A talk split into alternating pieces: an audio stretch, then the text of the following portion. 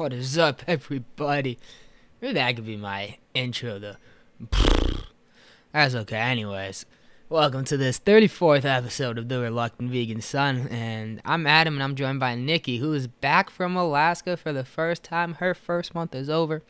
And she updates us on her time in that fishing village, which she survived. And we also talk about my octopus teacher and going vegan. So enjoy the episode. Before quarantine, I was on spring break in Myrtle Beach, South Carolina. I was drinking, I was smoking, don't catch me FBI, I was living life. I thought I had a great time.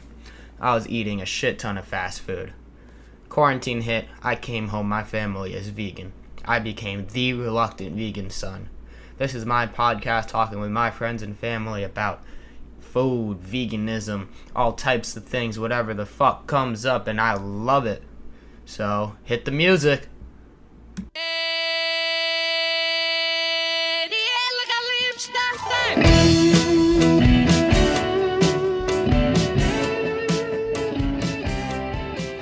Hello, everybody, and welcome to this 34th episode of the Reluctant Vegan Son podcast, and the first episode that's going to be in February of this year. So, we're in our second month of 2021, and we're still locked down. And we're still what? Locked down. Yeah, yeah. It's almost a year now, right? Mm-hmm. It's going to be a year in March, or end of March. Yeah, around there. Out.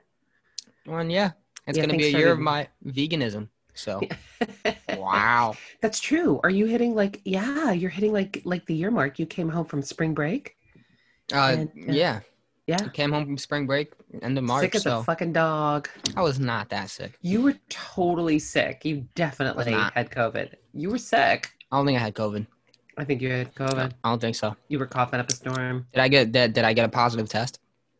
nobody was testing back then. And That is nobody, true. yeah, nobody was going to the hospital either. If they were really, really sick. You went to the hospital if you were on a ventilator. Yeah, no, that's totally true. Totally true. Besides that, no. So, Mm. well, They're Nikki's back. The antibodies usually will last three months, but they're saying Mhm. three to six months now. They're gonna keep changing that. Nobody nobody fucking knows. That's why people don't believe in science. Now, I'm not saying don't believe in science, but when the when the answers keep changing, and then people are just gonna mistrust it more.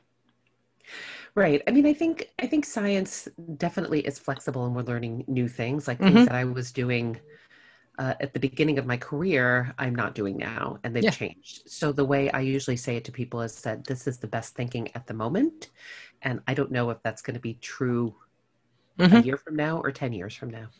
The other thing is when you do science, you, you make a guess. It's a hypothesis. True. True. So you're confirming your hypothesis. You're not confirming whether that's the best possible solution or the best whatever. You're just confirming your hypothesis. True. True. True. True. I'm not sure how much of the scientific process literally happens in workplaces though. Mm, Seems to me it's a school thing that they teach mm, because I don't think anybody's going. I mean, maybe there is a hypothesis in question, like they do their research or they do that. So maybe there is a hypothesis, but I'm not sure if it's as formal. Because I remember What writing science. school thing? when I'm writing science labs, they're like, okay, here's your hypothesis, and then you do this, and then this, and the next step in the scientific process. Whereas when you've done it your entire life, it's probably more just like a flow of testing and shit. Like you have these questions, and then you do this to confirm it, and maybe it's still a hypothesis. Hmm. But unless you're writing a paper or something similar, it's probably not as formal. Oh, that's interesting. Okay. Again, Got that's it. my hypothesis. So when I sign up, I mean, we're I'm, both kind of pseudoscientists, aren't we? yeah, when I sign up for uh, NASA, I'll give you a full rundown. Okay. Are you going to sign up for NASA? No, I want guess to. I'm never going to get a full rundown. I was just saying. I'm, I'm just throwing it out there. Like, if I do, it's fun. Yeah. I can't believe we're at episode 34. Like, you Yeah. know, that's pretty wild. And our viewership's down. We got to get it up more. So Oh, tell your friends, people, and rate Okay. and like and review and subscribe Uh-huh. uh, to the podcast All right. if possible.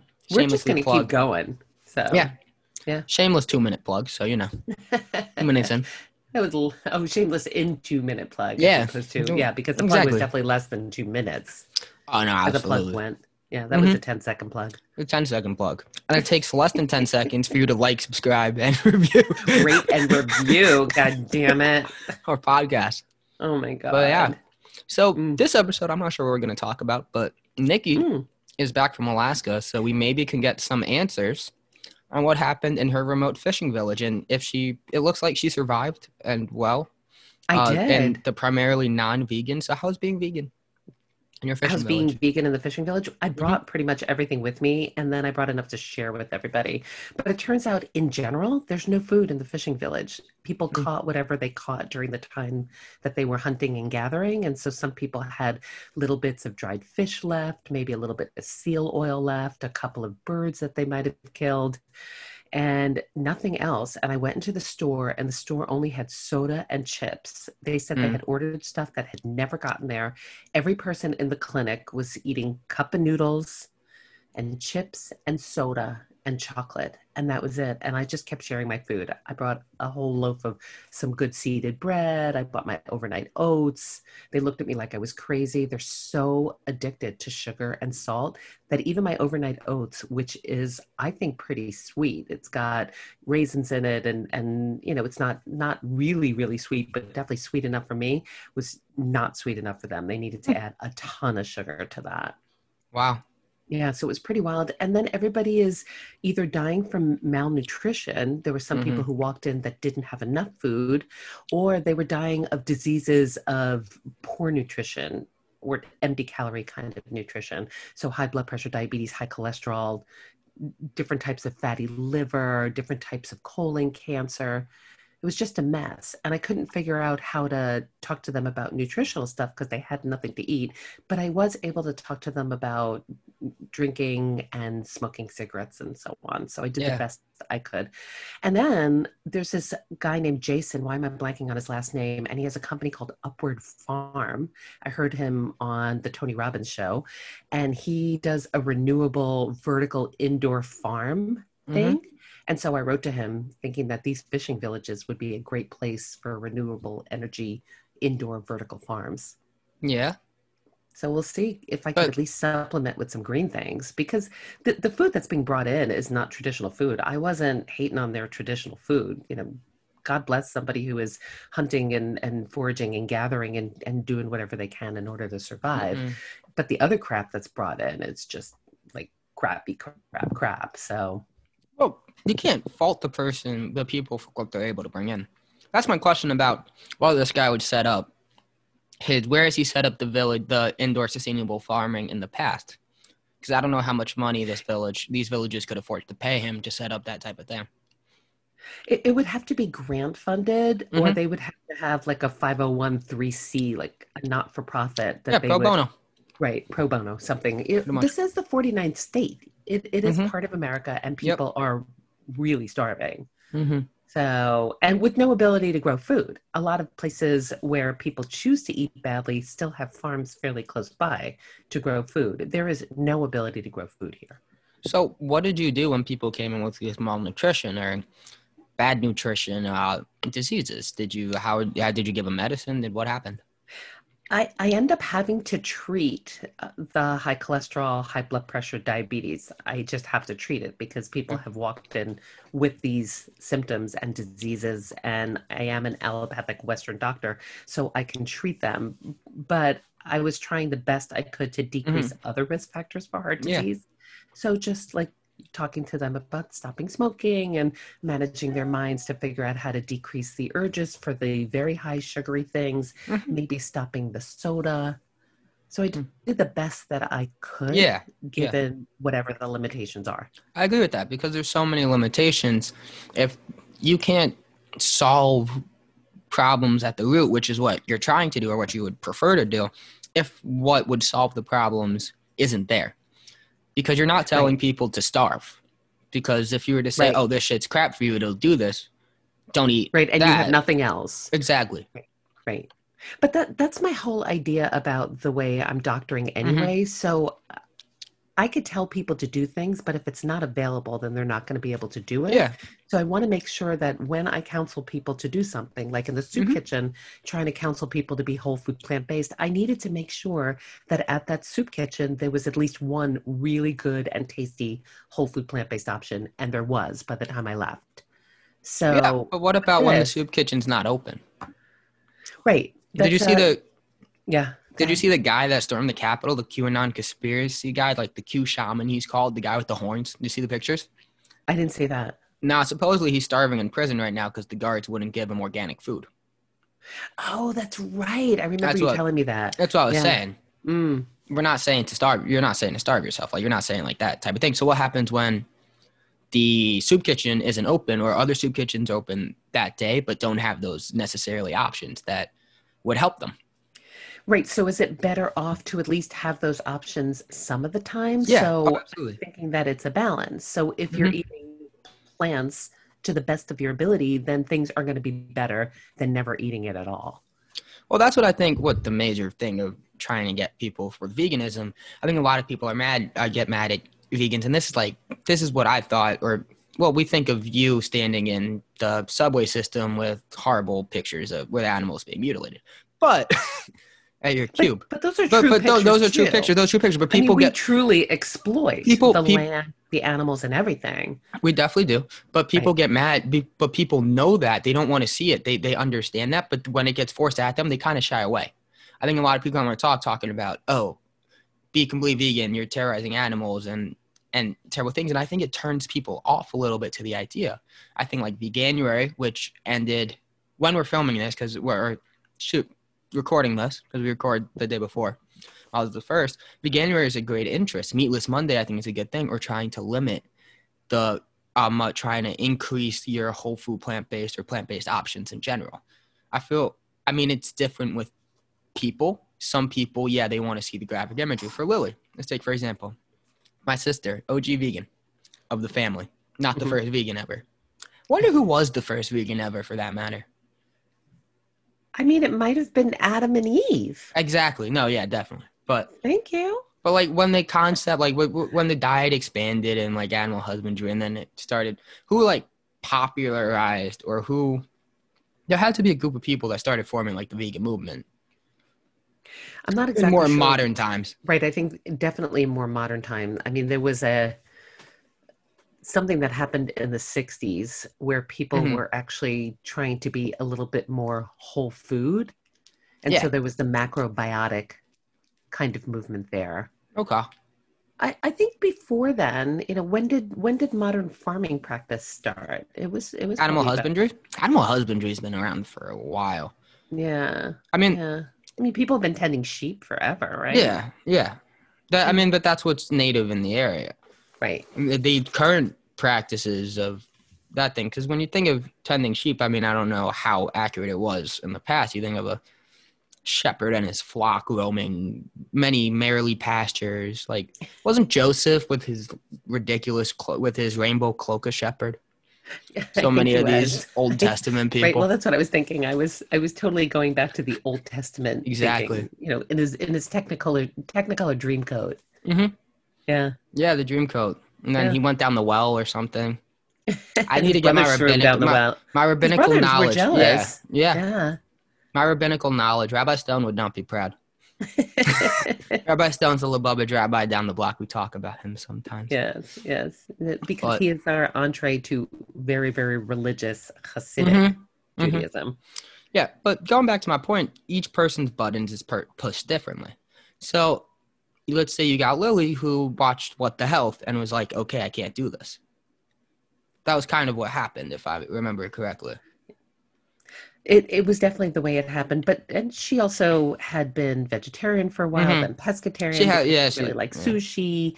So I think Lily had a, a long transitional period, whereas you came right in and were vegan. I came right in. Daddy came right in. Daddy came more kicking and screaming, but I was vegan the next day once Lily said she was Mhm. going vegan and then showed me the movie because she Mhm. was right. I was like, I could do this. Yeah. I realize that I can kind of do anything. Like any place where somebody says, I can't do this, is really just their mind telling them they can't. Actually, we will be able to live and it might not be comfortable. And I don't think we're meant to be comfortable at every moment.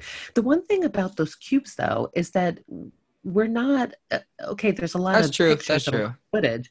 But, but we're not aggressive about it. We're not That's true. spray painting people's fur coats. We're not screaming at people. They're not We're PETA. just talking to them. Yeah, exactly. We're just talking to them. It turns out a lot of people actually don't know that this is going Hmm. on, that there's that cognitive dissonance where they're just not sure a hundred percent where that milk is coming from. They're just they leave that little shred of doubt that makes people confused and unsure and somehow justifying to themselves.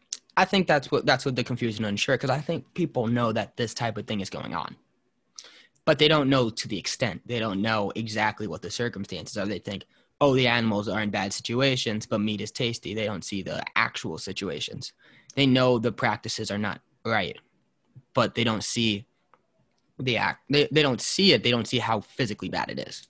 I think they they kid themselves into believing it's actually okay. So when you Okay. like look at a milk carton, Mhm. you look at a happy looking cow. Well, yeah. These cows are, you know, in a pasture almost smiling. They really are looking somewhat happy.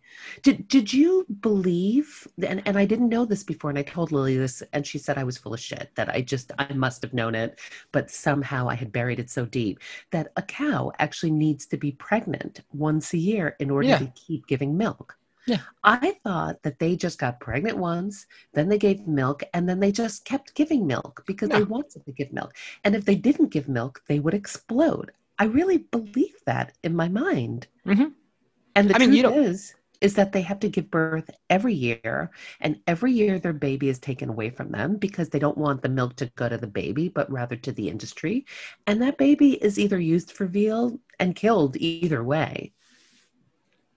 Is veal or becomes a milk cow? Do all male uh, calves become veal, or do some stay older and become ribs? I, I don't know. Become short ribs, maybe. It's a good question. How I many, like the percentage, they all become veal? They don't have a lot Yeah, but I don't see veal in the veal because they don't really want a ton of bulls hanging out. That's Too true. many bulls in a is it called a flock and a herd? Probably create some chaos. Yeah. It's Yeah. like too many roosters in a in a hen house. So, but still, but you need to know which buttons to push. Going back to the original point of uh of to get to for the person to become aware, because some people they see the images, they see that. Other people don't. Maybe may be more gradual, or maybe the health benefits, or maybe other things. There might be other reasons, or there might be uh because a lot of people you can get behind having less meat, even if they understand that meat is bad, but trying to limit the meat for maybe health benefits and stuff like that, which I'm not saying there's no correct way to be vegan. Go vegan. The reason for going vegan, and once you become vegan, you also open your mind. up. you're like, yeah, this is fucking terrible, and you really see that, and you really see everything as it is. Even if you don't start going vegan for necessarily animals or the environment, you see the good that it does, and you believe it, and you're you see that type of thing. You're like, oh, I'm also doing this for them. Like you might, it might start selfishly, but there's Was that also your transition, like how that happened Kind for you. yeah, like because I- you came I into a house good. that was vegan. You had no choice. Well, the, We reason why I was vegan is I had no choice. totally. You were in a house where people were cooking for you. Nobody was was, cooking going too. out. I And was you were cooking cooking, too. too. But we were we were a vegan house, and you were respectful of the veganism in the house. Mm-hmm. Yeah. And the food isn't no that choice. bad. So Wait, so so what happened to you? Like, what was your?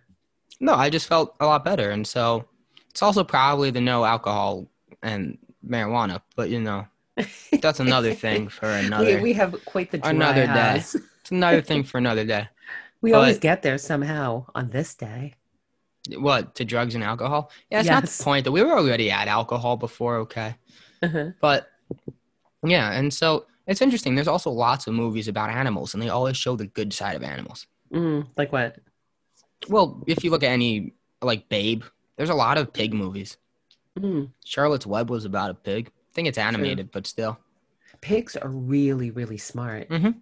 I had this patient once. He was from, was he from Trinidad or Jamaica? I can't remember. And he said that he remembers when he was young, there were two pigs, and one Mhm. of them they brought to slaughter and killed that pig, and that pig screamed bloody murder. And then the partner of that pig knew it was going to get killed, and he had never heard anything scream like that before in his life. And to this day, he still remembers it, and he's in his 60s. And that Mm. probably happened when he was like eight or nine. Wow. Yeah. So if you think that that animals don't know that they're going to die, don't experience fear, and aren't in pain, think again because they are mammals. hmm I'm just thinking, there's not many movies about chicken. Mm. Not many movies. There's some movies about. There's not really movies about cows. Hmm. Any movies Somehow- about ducks? Uh, not particular. Well, there is a movie about cows now. There's a movie called First Cow actually that came out. I was looking at. I have an idea to watch all the Oscar nominees this year. Oh, what's first cow? Tell me about it. Uh, it's a movie about in Brazil, uh, like this remote town, and they bring a cow. I think. No, that's not. That was a different movie. First Cow is, um, uh, is not about that. It's about uh, mid um a midwestern expansion in the U.S. and they bring the first cow to the new settling town, and the cow like changes their life and shit. I think. Mhm. I have not seen the movie, so I might be entirely wrong. But the first cow one was the Midwestern. There's another movie that seemed really interesting that was set in Brazil, Mm. talking about how tourism. I mean, I read the New York Times. I was reading the thing about the New York Times uh, article about what they wish for to happen, wish what movies they wish would get nominated. So I was just looking through those movies. Wait, when did it. the Oscars happen? uh, the Oscars happen? I think in March. The Oh wow. the final nominees are, and then they're probably going to do some Zoom Oscar thingy. oh, okay. But it's it's interesting now because so many more of these nominees are going to like Netflix movies or Hulu movies rather Mm, than traditional Hollywood cinema, and that's especially the case now with movie theaters closed because I think I'm not sure how much of the revenue comes from movie theaters versus when they sell the movies to streaming services, mm. or if they just don't sell the movie to streaming services and expect people to pay for it. So how are they releasing these movies on these different streaming platforms? Like how are they making them? Are they socially distancing? Are they quarantining? Are they making them? They're probably quarantining together. Uh, I'd assume. Interesting. Mm. but they're making these movies and i was i was watching one i think you would like Which it's one? called the 40 year old version not the 40 year old virgin the 40 year old version Uh, Tell me it's, what a- that's about. it's about this uh woman this is written i think directed and acted by the same woman radha Mhm. and she plays a character by her own name radha i don't know her last name but it's really good it's about this failed playwright who becomes a rapper Oh, at that's 40 so this woman i'm like Uh-huh. you would love that I'm totally a rapper. you would love that Oh my god. made me think of you Thank It made me think of you. Not like the successfully wise but you know I am very old woman successful. rapping or Old middle aged middle aged woman. Sorry, sorry, young at heart woman, middle aged. Thank you. Thank you. Well, it was amazing because when I was doing a rap for one of the songs on my album, I was Mhm. sitting around kind of rhyming out in the street talking to myself. And then I realized that everybody who's out there talking to themselves in that way is probably coming up with some kind of spoken Yeah. wordy, rhymey thing. Yeah. I enjoyed that. That was Oh, fun. it's fun just to come up and think of rhymes because then you just think of any word and you're like, rhyme it. So like, so we got pen and what rhymes with pen? Men, pen, men, men are pigs. Pigs get eaten. Don't eat pigs. We're vegan. I don't know.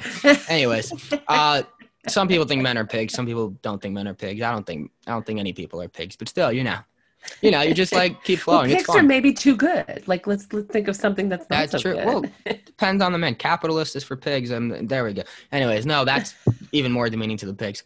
But Yeah, poor pigs. Pigs are actually pretty clean animals too. Yeah. They just roll in the mud because they get hot and itchy. it's That's it's nice. not because they're dirty. Oh yeah. Well, I don't mm-hmm. know. Well, it mm. depends on who you th- what you think of as dirty. Because if you think something that lives all day in the mud is dirty, then you're gonna think any farm animal is dirty. You can think pigs are dirty because that's where they live. If you want pigs to be clean, maybe give them showers and walk them down the street and see what happens. But until that happens, you're not gonna think pigs are clean. right. There are definitely some pigs that are pets and really cute. hmm Somehow they think pigs are dirty, and then they're like, "Oh, sh- people are shit." It doesn't make a difference. I'll eat Right. anyways. Yeah. Everything is dirty then. Don't eat it. Maybe. Uh-huh. But the, I was thinking what the movies are about. Because Yeah. I mean, there's a lot of movies I feel about uh, ocean animals and stuff. Mm. I, I mean, I wanted to talk about my octopus teacher too, Yeah. Yeah. You were talking about that which last interesting. week. You want Yeah, we didn't we didn't talk about it. We just didn't brought it up to. for a second, hmm and I think that's an interesting and that's a relationship between a wild animal and a human, which is really fascinating. Right. I also don't. uh, How did he film that? Do you have any idea? A wild underwater Mhm. animal. What, do you? Are they? In, is that an invertebrate? Like what is that? Octopuses are no idea. Uh, but my question is also, how did he film it? Did he have cameras on him, or I'm sure The- he kept a camera on him. yeah? Yeah. It's interesting. Um, uh, he also was a very calm person. Hmm. He was pretty depressed when he went down there. He was. Like, things were going on in his life, and he was really depressed. And so he was looking for a way to find some meaning and some Mhm. interest in filming something. And Yeah. this octopus just kind of emerged Mm-hmm. out of the deep octopus hole. I almost feel like I want to see it again because I feel like I've missed some things. It, it was very slow. I couldn't watch it all in one sitting. It's not Mm, my oh, type of movie. It was a very beautiful movie, but Oh my god, It was so very slow. gorgeously filmed. uh, octopuses are called cephalopods. Cephalopods. They are are invertebrates. cephalopods too. Yeah, They're they're invertebrates. Mm, I thought it was really interesting watching octopuses swim. yes. That was the fascinating part to me. Yeah, the One way the they fascinating parts. and the way they camouflage themselves and ways Very in which int- they played and Very intelligent. yeah. Very I thought it was really interesting where he felt like he had somehow betrayed the octopus in some way and the octopus retreated and remembered and he had Hmm. to go find her again. I mean, and that I thought was pretty fascinating. And that part where where she went up and hugged him and stayed close to him Mhm. for that little while until she became pregnant, gave birth, and then died. Mhm. It was like the life cycle was complete, and she wasn't trying to fight that life cycle. She fought the predators. But she didn't fight the life cycle. fight the which she was meant to die. Well, she she escaped the predators. she escaped the. Yeah, I mean, she didn't fight the. Yeah, she had her own natural. life. And I liked it it was interesting. He was a very calm person in the water. Mm, mm. Because if I saw a tiger shark, I would. I, th- I think they were tiger sharks, right? Yeah, I would. I would be mean, like, what the fuck? Did he not feel like the tiger sharks were going to get him? Yeah, exactly.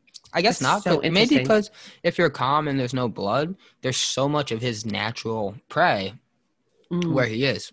That might Mm. be uh, one idea I have. I have no idea why how he was so calm. Maybe he read stuff about sharks not really attacking humans that often because shark attacks are rare.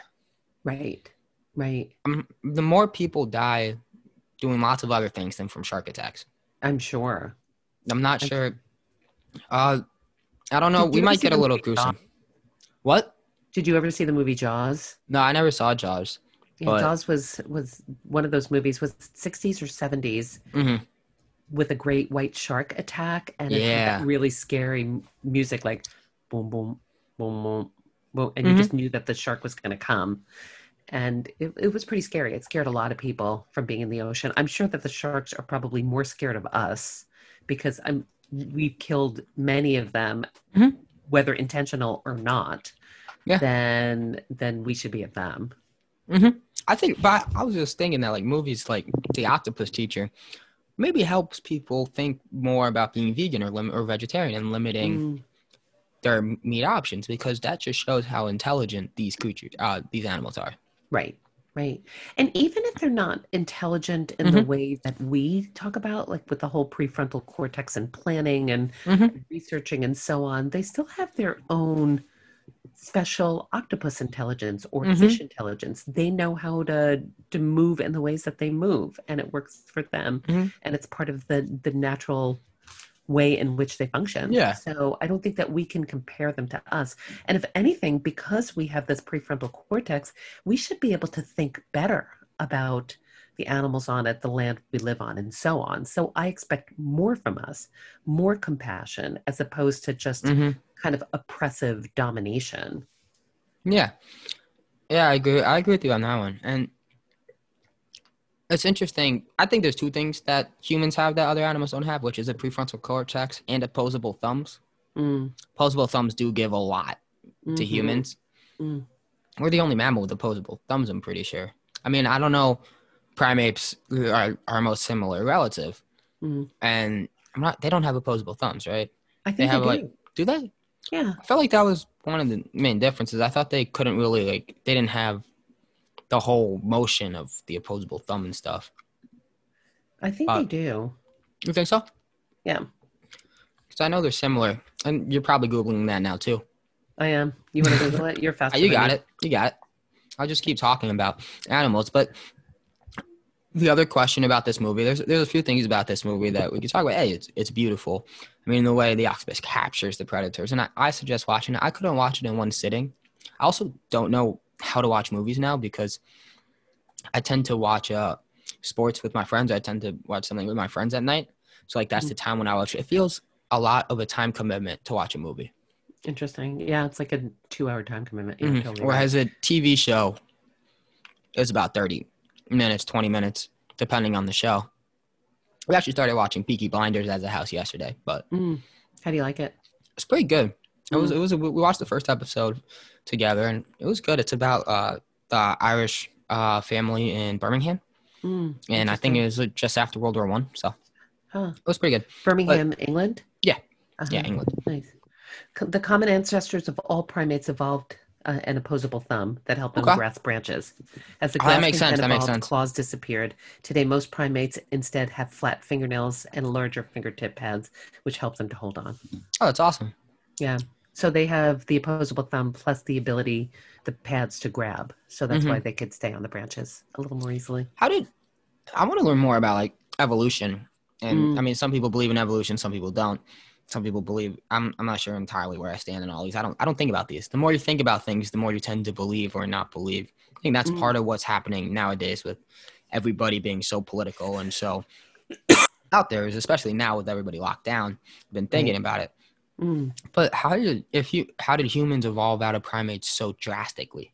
so Mm. differently because when you talk about the early humans, maybe there was a mutation or something. I don't know Mm. how, how this happened. I mean, some may be interested to do more research and maybe take some things because we grew so differently, and they're saying, and, and in the theory of evolution that we evolved from primates, they're evolving naturally as primates as well, and they also evolved opposable thumbs, but they also evolved pads to help swinging on branches and stuff. Whereas we got prefrontal cortexes and different things. I guess if you consider humans at the top, prefrontal cortex might be the premier evolution of humans and stuff. But like, how did it separate? How did it differ?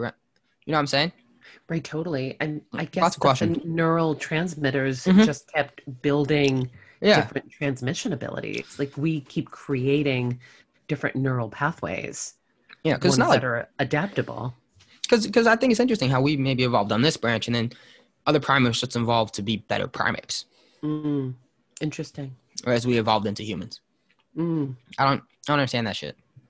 Yeah, no, it's really fascinating. And I think that because, you know, we are the highest of evolution just in terms of the prefrontal cortex, I don't think we're more important or less mm-hmm. important. We just are different in that way that it's actually quite the you know, the honor to be born in this iteration on this planet right now. That's why I feel such an intense responsibility. Hmm. It's interesting. Yeah so, anyways, mm-hmm. back to my octopus teacher. Uh, I'm going back there. You go back anywhere you want. Yeah, we're going back. We're gonna we're gonna you know refer back to before. Okay. So you know, I still gotta sign up for thingy. Anyways, that's weird doing a podcast with your mom. You're like half the time it comes up in your brain. You got to remind something for your mom, and then you're like, oh shit, we're podcasting. Wait, I'm what do I you was- I was- I was- yourself for for I- me? I was about to say something about something I signed up for, and I'm like, wait a second, now's not the time. This isn't just a phone call. they might have like a little in on our relationship too. That is true, I mean, that is we true. are we are pretty freaking close. You That know, is true. Like, like we're we're just you know we tell each other a lot of things and we're pretty close. Mhm. Um, So, my octopus teacher. it was beautiful.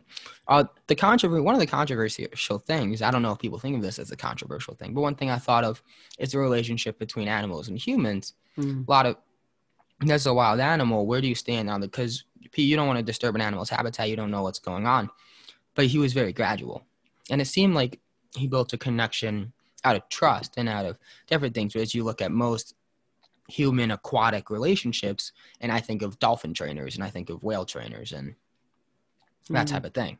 right, right. And so he definitely was meeting the octopus at the octopus's level. exactly. He was not trying to manipulate the octopus hmm in a way that I could tell. hmm And he also wasn't doing anything to disrupt. It seemed like the cycle of the uh, of the of the environment, because he didn't try to help the octopus when the octopus when the shark came attacking. He didn't try to help the octopus hunt. He didn't try to do anything. Right, right. He let the natural Mhm. evolution happen. Totally. I was getting really worried for the octopus though when the shark came. Mhm. I was pretty upset. Should we give a spoiler alert? No. No. Okay. Well, I mean, they you could, the listeners, uh, you guys could probably tell what's going on, what happened. Uh, right, right. Especially we know the life cycle of an octopus. I was also thinking when we saw his son at the end. Well, I guess we're spoiling everything. I'm like, imagine if my dad just disappeared every day to go swimming with an octopus. Like, how would that make you feel? I think that you would probably think that was pretty cool. If That's you true, that's on a true. coast like that. That is true. His son came with him quite a bit, and the That's true. relationship with his son ended up Yeah, because he yeah. could figure out how to have a relationship with a- wild octopus on the Mhm. octopus's terms. I think he could figure out how to have a relationship with his son on his son's terms without being manipulative or controlling. Yeah, I was just, I was just wondering the entire movie until the end what what was up with his family, if he had a family or not. Right, right. Well, what happened Oh. to his wife? I forgot. There was something that happened. I don't remember. See, and we're I not spoiling. remember. What? We're not spoiling it. Yeah. I do think I don't know. I do think that type of movie helps a lot. I think mm-hmm. it also that it seemed pretty real. I mean, I, I- I'll do more research into this to see like how real the movie was because it seemed mm. extremely real. Because Right. most movies are most animal movies are based on true stories or heavily edited and Right. stuff like that.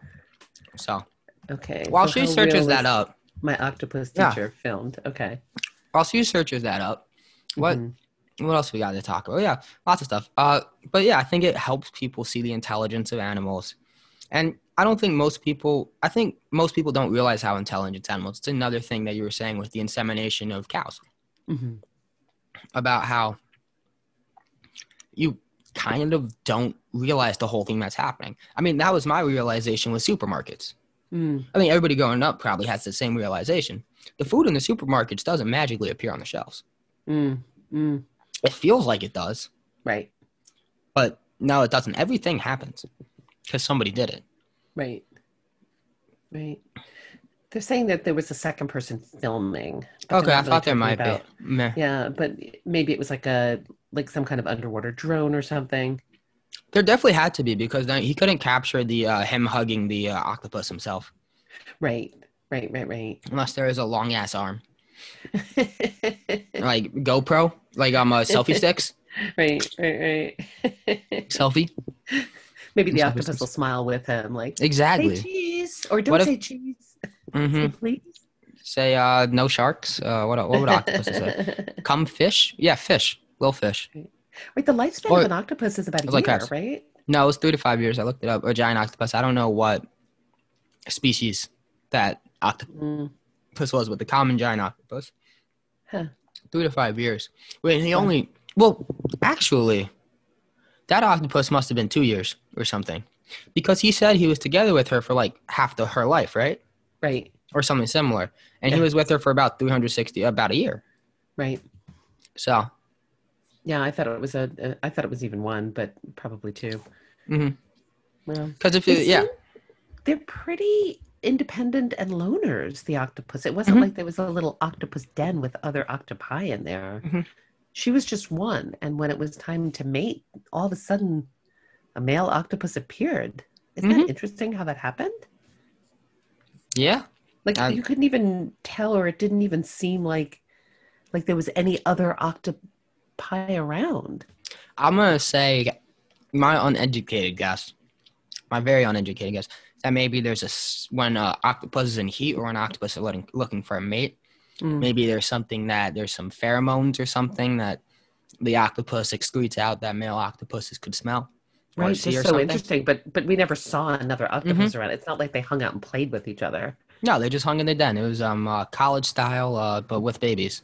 So Yeah. Okay, so they talked about the shark here. They're called pajama sharks, P Y J okay. A M A sharks, that lurked in the kelp were part of the story. But Foster said they were no threat to humans as they only grew to just over a meter. So they seemed much bigger when he was filming them. mm-hmm. Mm-hmm. And then Well, if there was a a meter is great still- white uh, shark that came when- in, you, when- you got out of the way. When you think a meter, think about it. A is over three feet. Mm, interesting. Like that, a meter only feels small when you stand it up next to a person. Right, but but I think the types of bites that they would get would just be like a little chunk. That's true. it wouldn't be. It wouldn't be It's like not a fatal. mouthful. Mhm. Right. So where was it filmed? Where was it filmed? It's filmed in South Africa. Okay. Was it? Yeah, it makes sense. I think so. I don't know. Yeah, oh, it dedicated teams from South Africa, Holland, the United Kingdom, and US were involved over a long period. Okay. I That must have been a South hell of a hell of a thing to pitch, though. To yeah, like it's really hard something? to get one of those Netflix films. Yeah, I pitch, hey Netflix, I got an idea. I'm gonna become friends with an octopus, and then we'll see what happens. And I'll have my relationship with the octopus. Wait, so was was it pitched first, or did he do all the filming and then pitched? He had to have probably did on the. He probably did that. That Mm, makes more sense. But yeah. still, the idea to just go there, try to find an octopus, and or whatever. I mean, he was just going out there to go out there. I don't think he set out there with any any set ideas of finding the octopus, right? No, I think he was just going Yeah. out there to find himself Mm-hmm. or something something interesting for him. It, it- wasn't he doing a lot of animal stuff on the surface, and somehow like decided to go underwater? I don't really remember exactly, but yeah. I mean, Yeah. this just shows you that if you have your passion, you can find a way to do something. I mean, this is a man that now has a feature film with mostly him talking and him swimming, finding an octopus. Mm, Which mm. I, I I applaud this man for doing that. Yeah. Anything you think of doing, you could if you're you could you could do. It was also amazing because he was snorkeling through the whole thing. Mhm. So it wasn't like he had an oxygen tank. So he had to go under and stay under as long as he could to film whatever he needed to film. Mhm. And I thought that was really interesting that he had to keep going up for air. Yeah. Yeah. Yeah. He was worried about Mhm. missing things. So that's been about 40 minutes. Wow. Yeah, I can't believe it. We did talk about my octopus teacher though, which We did. We did it. I'm it. excited that we did. Okay, yeah, and check out the movie. I mean, even it's it's a movie about like we kind of spoiled the movie, but we didn't spoil the movie in the way it's it's a movie you got to see. It's gotta- so beautiful Exactly, and so moving. It's a type of movie you got to see. Also, it will give you an appreciation for animals that I mean, I didn't know how smart octopuses were before this. They say they're the most intelligent invertebrate. Really, Yeah. that, that makes sense. Now, Yeah, especially totally. after watching this, but you don't physically think you're like, oh, this octopus is intelligence. Right. You don't right, think right. what that necessarily means. Right. Like what is intelligent? Mhm. I heard that there was an octopus that came to visit somebody on the shore every day. Hmm.